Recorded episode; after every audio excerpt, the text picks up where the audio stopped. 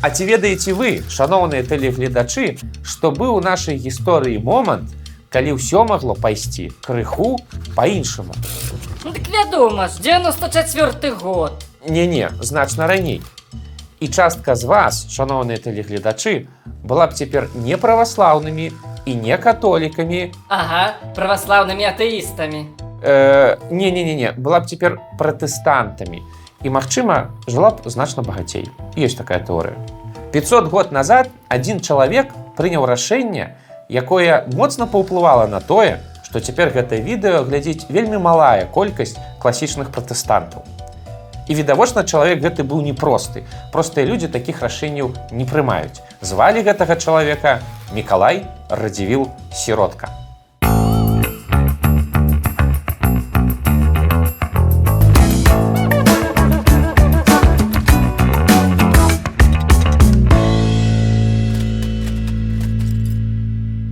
Імя Радзівіла вы дакладна чулі. Магчыма, ездзілі на экскурсію Несвиж. А нават калі не ездзілі, дакладна смакавалі радзівілаўскі хлеб, куплены ў гастраноме радзівілаўскі. Ты разумееш, Віця, яны хлеб назвалі радзівілаўскім. І гастраном, звычайны савецкі гастраном. Яны ідуць у гэты гастраном, бяруць там радзівілаўскі хлеб, кладуць на яго расійскі сыр, расійскі, Віця, і глядзяць пад яго пасля свае расійскія серыялы.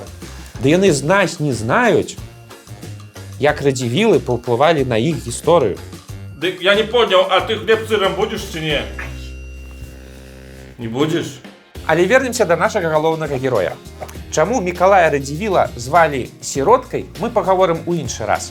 Але зараз адзначым самае галоўнае. Мікалай дакладна не быў сіратой. У яго былі і бацька, і маці, і былі яны здаровенькія і заможненькія.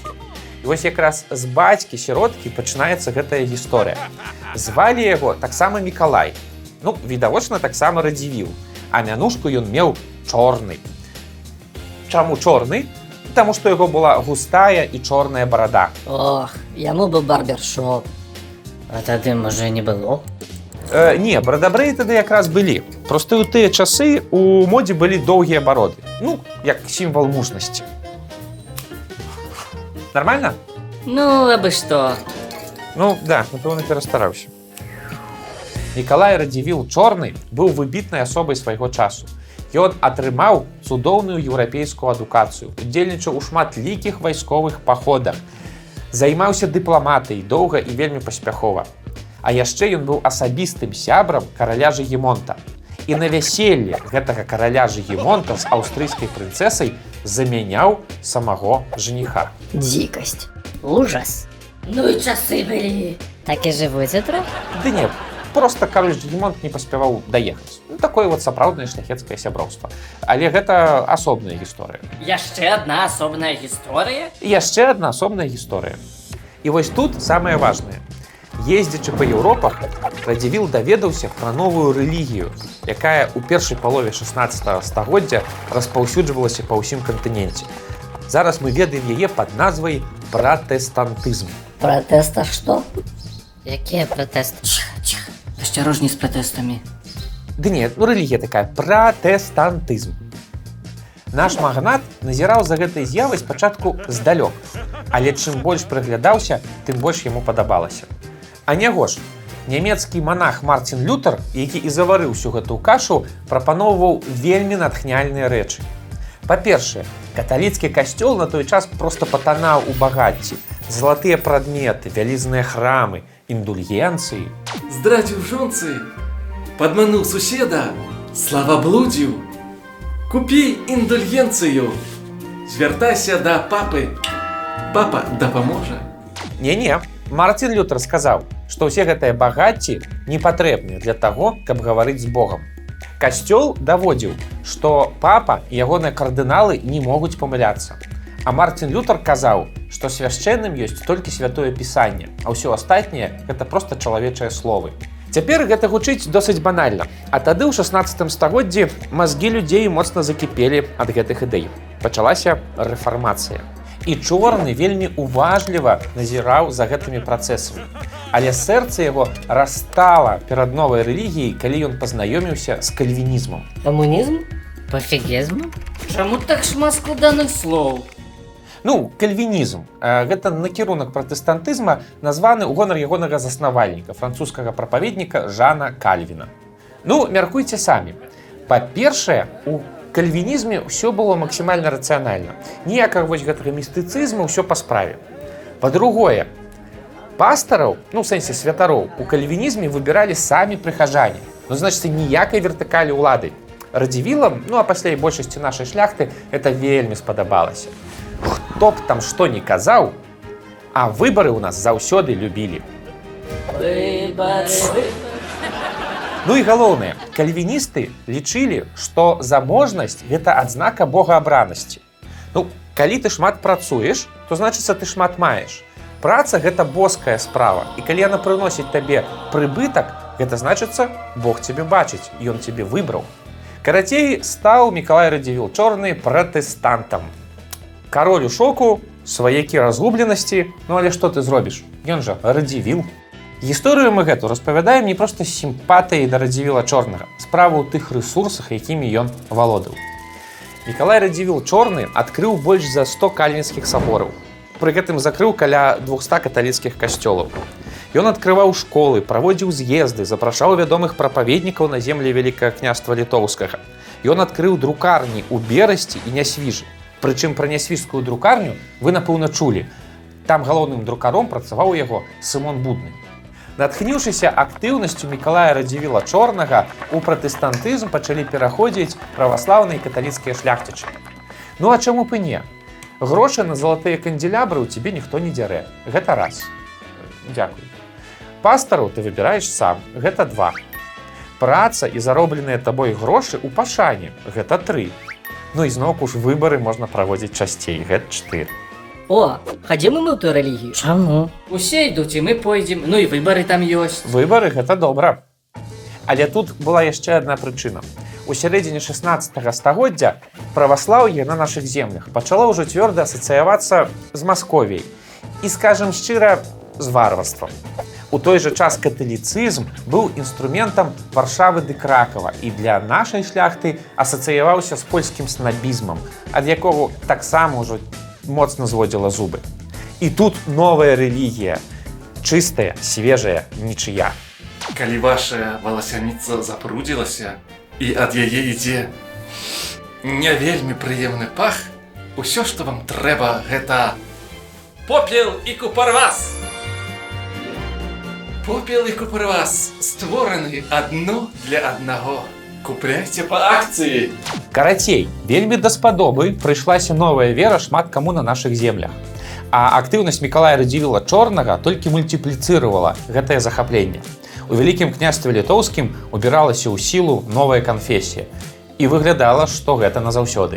Але нешта пайшло не так. Ну, як заўсёды ў цябе, як не грушка, то пятрушка. Ну, что вы хочется, история, и она такая. У 1565 годзе помер нечакана Николай Радзивилл Чёрный.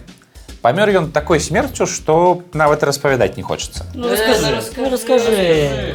То ведая, напишите у комментарах.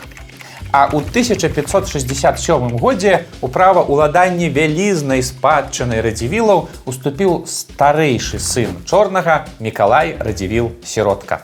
Уступил ён ва ўладанні, агледзеўся і літаральна праз год перайшоў з пратэстантызма ў каталіцызм. Зноўку шок, паніка, сваякі плачуць, пратэстанты ў разгубленасці. Што адбылося? У літаратуры такое нечаканае пераўтварэнне вельмі часта спіхваюць на езуітаў. Нібыта на Сиротку вялікае ўздзеянне меў галоўны віленскі езуіт Пётр Скарга, які валодаў проста гіпнатычным уплывам на людзей. Нібыта каталіцкія епіскапы завіхаліся вакол Радзівіла Сіроткі, пакуль той вучыўся ў Еўропе, і аднойчы нават спецыяльна звазілі яго да папы рымскага. Папулярна ёсць гісторыя, што Пётр Скарга малітвамі вылечыў малалетняга сына Сіроткі ад нейкай страшнай хваробы і нібыта такім чынам паказаў сілу менавіта каталіцкай малітвы.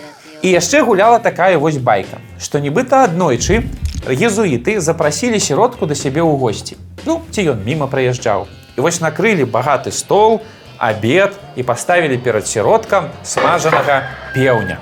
Сиротка дуже голодный был с дороги. Ухапил ее нож, виделец и усадил просто у этого певня. И тут раптом здарылася нечаканае. А-а-а! Певень выскочил из рук Радзівіла и начал бегать голышом по всем покои, нібыта он был живый. Но его Сиротка нібыта так уразился, что у езуитов нават певни смаженные бегают живыми, что вырашил принять католицизм. Хотя злые языки кажут, что все было крыху по-иншему. Нібыта езуиты взяли живого певня, обпоили его чем-то таким, что он заснул, обскублі з яго ўсё пёры і пафарбавалі ў смажаны колер. І падалі ў такім выглядзе Радзівілу, каб ён павесяліўся. А Радзівіл узяў і прыняў каталіцызм. Некая сумневная гісторыя. Ага. Во-во. Прафесійныя гісторыкі таксама сумнеюцца.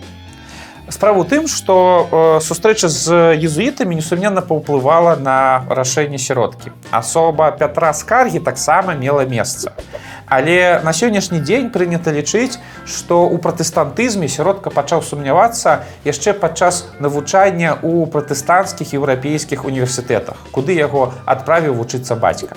Дык а ў чым праблема? Праблема пратэстантызма была ў тым жа, у чым быў яго асноўны плюс – у пачуцці свабоды. Пратэстантызм быў новай канфесіяй, і таму кожны жадаючы ў ёй мог прапанаваць, па якіх законах жыць у гэтай канфесіі, як маліцца Богу. Ну и нескладно здагадацца, что таких жадающих оказалось процьма. По вынику у каждом городе з'явился свой проповедник, який рассказывал, как правильно все уладковать. Гэтыя проповедники организовывались, сварылись, интриговали, воевали поміж собою. От колькости отгалінавання у протестантизма просто начинало темнеть у очах. И Сиротку это вельми не сподобалось. Строгая, зразумелая иерархия сенсу католицкой церкви оказалась и больше привабной. Да таго ж езуіты сапраўды змаглі надаць бляску і адукаванасці гэтаму старому гмаху. Ну як, нормально блішчыць? Тры яшчэ. І Сіротка прыняў рашэнне. А за ім прынялі такое ж рашэнне і сотні іншых шляхецкіх родаў Великага княжства Литовскага. Адныя добраахвотна, уражаныя апгрэйдам старой сістэмы, якая на самой справе пачала працаваць значна лепей. Іншыя проста адчуўшы, што вецер памяняў свой кірунак. Ён пааткрываў шмат каталіцкіх і праваслаўных храмаў. Пры гэтым пазакрываў процьму пратэстанцкіх збораў. Ён павыганяў усіх пратэстанцкіх прапаведнікаў і на іх месцы прывёз езуітаў. Ён пачаў выдаваць процьму каталіцкай літаратуры. Пры гэтым пратэстанцкія кніжкі пачаў паліць на вогнішчах. Ну дык а людзі што? Ну а што людзі? Людзі, яны заўсёды як людзі. Прыходзілі паглядзець на тыя вогнішчы і заставаліся пагрэцца. По вынику рашение одного человека вернуться у веру дядов перетягнуло туды тысячи жыхароў Великого княжства Литовского, причым як былых католиков, так и былых православных. Вось так белорусы и не стали протестантами, а стали католиками на 10-15%, як нам про гэта кажа официальная статистика. Ох, и богатыми так само не стали. Ну так, калі верыць папулярнай тэорыі, што пратэстантызм звязаны з багатствам краінаў, то і багатымі таксама не сталі. Такі вось паварот гісторыі. І хоць пратэстантызм не зачапіўся на нашых землях, але ягоная гісторыя, асабліва гісторыя станаўлення ў 16 стагоддзі, мусіць быць нам асабліва цікавая. Бо ў той сітуацыі ёсць некалькі кейсаў, якія могуць быць важныя для нас сучасных.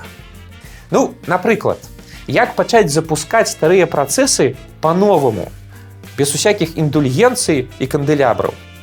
Альбо як наладзіць выбары нават такіх, падаецца, невыбараных асобаў, як святар у царкве. Ці, напрыклад, як пачынаць цаніць тое, што да гэтага магло лічыцца непрыстойнасцю. Альбо як, выбіраючы правільны шлях, не спужаць людзей навокал сваімі сваркамі і дыскусіямі. Бо тады, у 16 стагоддзі, нашыя продкі, магчыма, не дагледзелі нешта вельмі важнае.